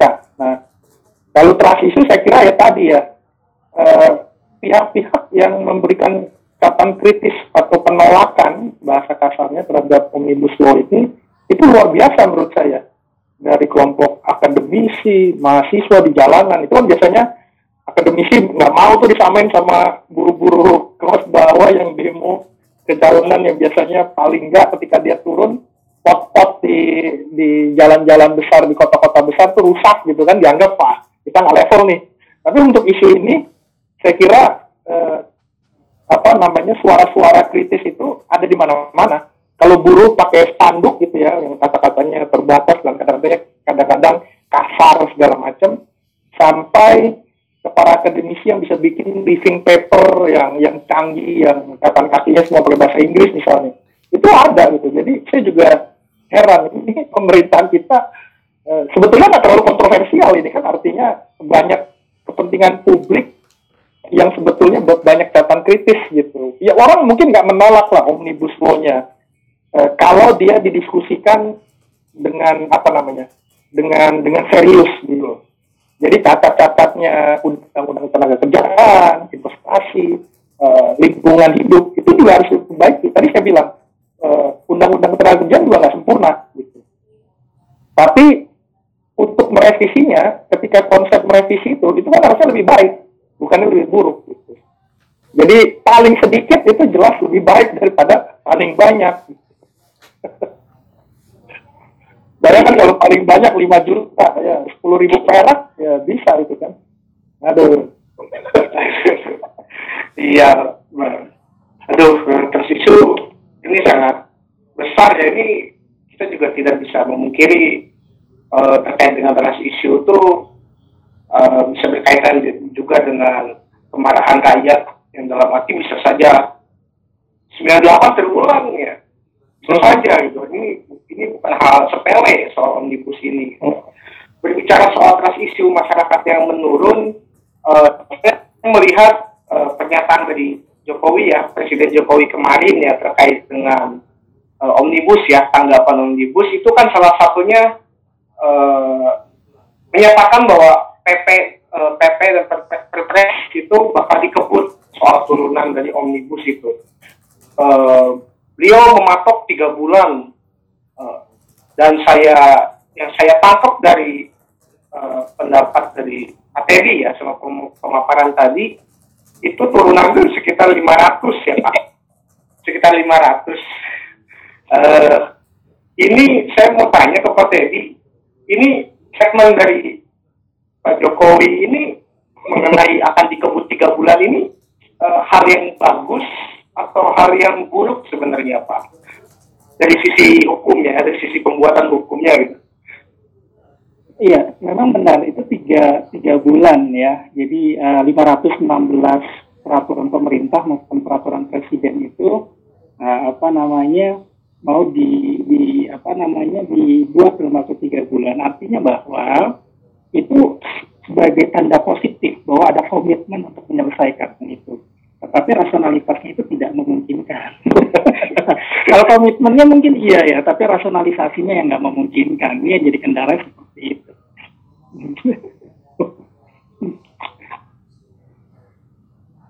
ya ini ya apa ya? Kalau saya sebagai mahasiswa yang ingin objektif gitu ya, hmm. objektif mengenai kasus ini, ya saya percaya masih percaya sama pemerintah ya saya masih optimis gitu ya. Karena uh, saya rasa uh, presiden juga cukup bijaksana lah untuk menanggapi hal ini dan tidak serta merta dia sesumbar berbicara. Tiga bulan beres gitu ya. Karena itu juga bisa mempertaruhkan uh, kekuasaannya juga ya terkait dengan negara juga dan Jokowi itu sendiri. Tapi ya mendengar dari kata Pak Teddy ya, saya juga jadi agak gimana ya. Jadi uh, sepertinya condong ke arah buruk ya kalau misalkan uh, turunan dari omnibus ini dikebut ya. Oke katakanlah tiga bulan beres tetapi itu tidak matang gitu. Itu kan turunan sama UU-nya sama-sama dikebut ya itu menghasilkan hal yang kurang bagus lah ya dari segi hukum ya. Karena saya percaya percuma itu untuk produk hukum dibuat secepat-cepatnya gitu. Tetapi pada akhirnya itu di judicial review banyak gitu. Karena menurut saya judicial review adalah suatu kegagalan dari badan legislasi gitu dari membuat undang-undangnya gitu. Aduh ya pak. Uh, ya, aduh ini agak bingung juga soal ini Pak, uh, saya uh, Pak Teddy sama Bang Papang ini ada pertanyaan lah untuk penutup juga ya. Pada ini tak terasa ya udah udah udah satu lebih sebelas gitu. Uh, oh iya. Ini uh, untuk Pak Teddy dulu. Bila undang-undang uh, ini akhirnya tetap yang menjadi undang-undang dan apabila ingin judicial review ke MK itu, apakah MK ini bisa memberi keputusan dengan bijak mengingat undang-undang MK kemarin pun juga direvisi. Iya, kalau kalau saya mempergunakan pendekatan normatif saja ya Mas Fadlan ya. Jadi hmm. pendekatan normatifnya itu sebenarnya dua hal yang bisa dilakukan oleh pemerintah. Yang pertama adalah eh, yang pertama adalah personal untuk mengeluarkan peraturan pemerintah pengganti undang-undang. Itu satu hal. Jadi ketika disahkan tanggal 5 Oktober kemarin, satu bulan itu adalah proses penandatanganan. Ketika tidak ditandatangani, maka satu bulan berikutnya itu undang-undang disahkan. Artinya itu gimmick, kalau mau saya itu gimmick aja normanya. Jadi dengan tanda tangan atau tanpa tanda tangan pun undang-undang itu berlaku. Maka sebenarnya bisa dilakukan upaya seperti eh, Presiden SBY tahun 2014 ketika mengeluarkan perpu pemilihan kepala daerah. Jadi sebenarnya Nah, kondisi apa yang mengakibatkan adanya kasus maaf ya. Uh, ada kegentingan yang memaksa itu mas yang jadikan ukuran dengan dikeluarkan perpu. Cara kedua adalah dengan judicial review. Jadi ini yang yang bisa dilakukan. Uh, ini menurut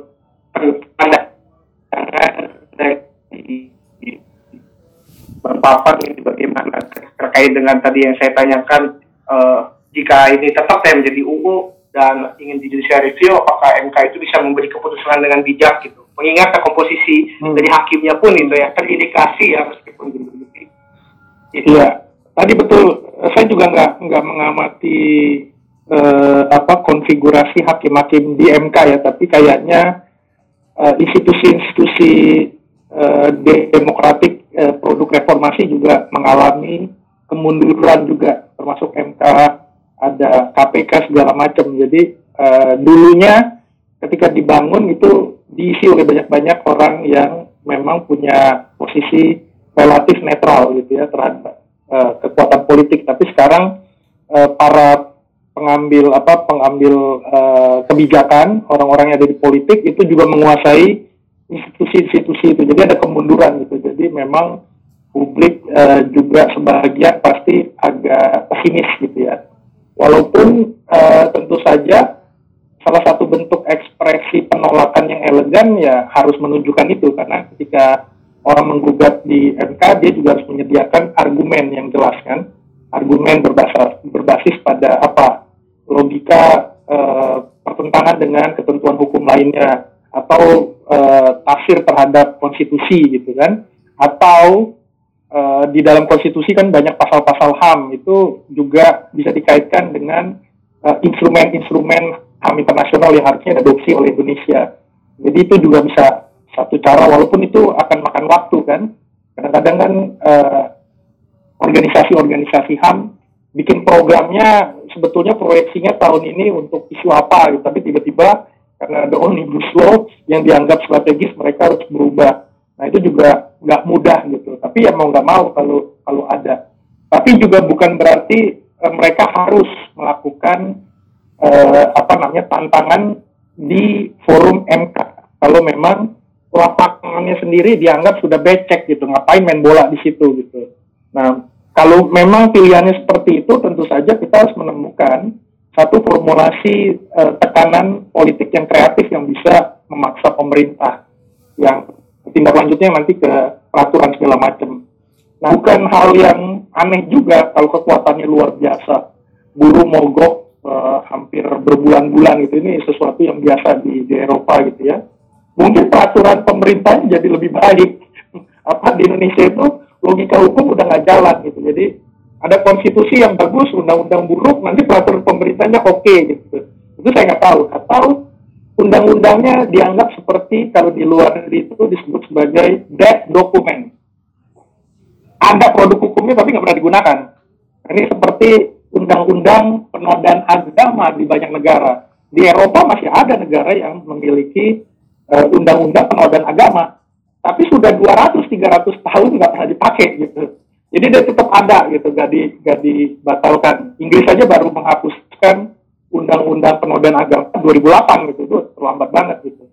Nah itu dianggap nggak berlaku gitu. Tapi ini susah karena ini eh, undang-undang yang hampir menyentuh keseharian orang soal ekonomi kan, soal upah segala macam. Pasti pihak pengusaha nggak tinggal diam, nggak mungkin untuk undang-undang omnibus law karena yang tekan banyak uh, dianggap angin lalu gitu itu juga nggak mungkin gitu. Jadi pertarungannya saya kira ke depan akan makin kuat. Nah, kalau menurut saya, saya optimisnya bahwa setiap ada aksi pasti ada reaksi itu prinsip dialektika ya. Ketika ada peraturan dari negara yang buruk soal kepentingan publik, itu biasanya publik itu makin mengorganisir diri. Mereka belajar secara politik. Mungkin uh, dulunya masih apa terpengaruhi oleh atmosfer pemilu. Kalau nggak pro A, pro B. Ini kan sekarang yang bertarung di pemilu kemarin sama-sama ada di, di satu kubu, kubu omnibus law kan. Nah, jadi mereka bisa berpikir gitu. Ini moga-moga ya ini pengalaman ratusan tahun di negara-negara industri yang lalu itu ya buruhnya juga direpresi Artinya undang-undang Omnibus Law Indonesia di 2020 ini itu dulu ada juga kejadian di 19 sekian di Inggris di mana itu pasti ada. Di Inggris itu eh, dekade 80-an awal itu ada shock terapi buat kebijakan-kebijakan welfare dia. Itu welfare welfare eh, eh, program yang yang yang baik itu dilucuti oleh rezim konservatif Margaret Thatcher. Kalau di Amerika ada Ronald Reagan. Nah itu merugikan orang-orang kelas bawah di sana. Tapi lama-lama mereka memperkuat diri juga. Jadi saya percaya gitu bahwa kaum buruh akan meningkatkan kualitas perjuangan politik dia. Para petani miskin segala macam terdidik secara politik untuk makin sadar dan makin aktif untuk terlibat dalam urusan politik. Politik dalam arti kepentingan publik, bukan berarti harus uh, apa bikin partai politik, bukan berarti harus bergabung dengan partai politik karena partai politik sebagian besar itu mendukung omnibus law sekarang kan. Jadi ini moga-moga pelajaran. Mahasiswa juga demikian. Kalian ke depan akan menikmati omnibus law ini. Kalian uh, apa namanya sebagai pencari kerja akan bayangkan nanti ada ketika lulus kalian dikasih disodorin kontrak kamu jadi apa pekerja uh, tidak tetap selama lima tahun ya mau nggak gitu karena nggak ada undang-undangnya gitu. Nah ini yang mungkin kita lima tahun mungkin oh ya setelah tahun ke-6 saya bisa kuliah di luar negeri, saya bisa jadi manajer gitu kan. Tapi kan itu nggak pasti gitu, belum belum pasti gitu. Nah ini yang yang yang mau saya kasih pesan buat kalian anak-anak muda khususnya. Kalau saya ya terpengaruh juga omnibus law, tapi kalian yang generasi yang belum sepenuhnya jadi uh, jadi pekerja atau jadi buruh itu harus berpikir panjang gitu. Jadi kalian harus ketika nggak apa jaminan perlindungan hak kalian sebagai pekerja itu berkurang oleh negara, maka kalian hanya bisa mengandalkan kekuatan diri sendiri kan. Dalam hal ini serikat pekerja segala macam. Jadi mungkin ke depan, tapi ini bukan fenomena biasa di tahun 97 98 waktu saya masih terlibat gerakan mahasiswa, saya juga ketemu dengan gerakan buruh, tapi bukan cuma gerakan buruh dari pabrik-pabrik tekstil di Tangerang sana, tapi juga uh, staf-staf uh, perkantoran yang kena imbas uh, krisis ekonomi. Jadi mereka bikin serikat pekerja bank, serikat pekerja bursa efek. Nah itu luar biasa. Ini apa namanya uh, perkembangan zamannya. Jadi jangan pesimis, tapi uh, perjuangan makin berat. Gitu. Perjuangan hidup maksudnya. Iya, aduh, memang ini tantangan juga bagi kita lah gitu mahasiswa-mahasiswa dan pelajar-pelajar itu untuk ya. generasi yang akan datang. Uh, program magang lima tahun seumur hidup. Teka waktu bertahun-tahun tanpa ada kepastiannya itu semoga aja harapannya untuk turunan ini kita bisa mengandalkan pemerintah lah untuk benar-benar itu dalam turunan-turunan peraturan itu benar-benar memperhatikan kesejahteraan bersama dan menggunakan prinsip asas keterbukaan ya, dan transparansi. Hmm. Uh, mengenai pro kontra ini memang tidak ada habisnya terkait omnibus karena bagaimanapun juga uh, ini mungkin tidak kesalahan dari legislasi yang kurang adanya asas keterbukaan ya. Bagi masyarakat yang belum teredukasi secara penuh. Karena saya lihat pun itu tidak selamanya jelek juga untuk omnibus. Hmm. tetapi itu ada bagusnya juga. Tetapi yang jeleknya mungkin bisa diperbaiki yang bagusnya dipertahankan dan uh, untuk keseluruhan undang-undang ini diberikan uh, informasi seluas-luasnya dan se apa ya, se maksimal mungkin lah ke, ke masyarakat secara luas dan menyeluruh. Uh, terima kasih terima kasih buat para narasumber Pak Teddy Sudrajat selaku akademisi bidang ketenaga kerjaan dan Bang Papan selaku peneliti independen HAM. Sampai jumpa di next podcast diskusi yang KHS berikutnya. Selamat malam dan salam ilmiah.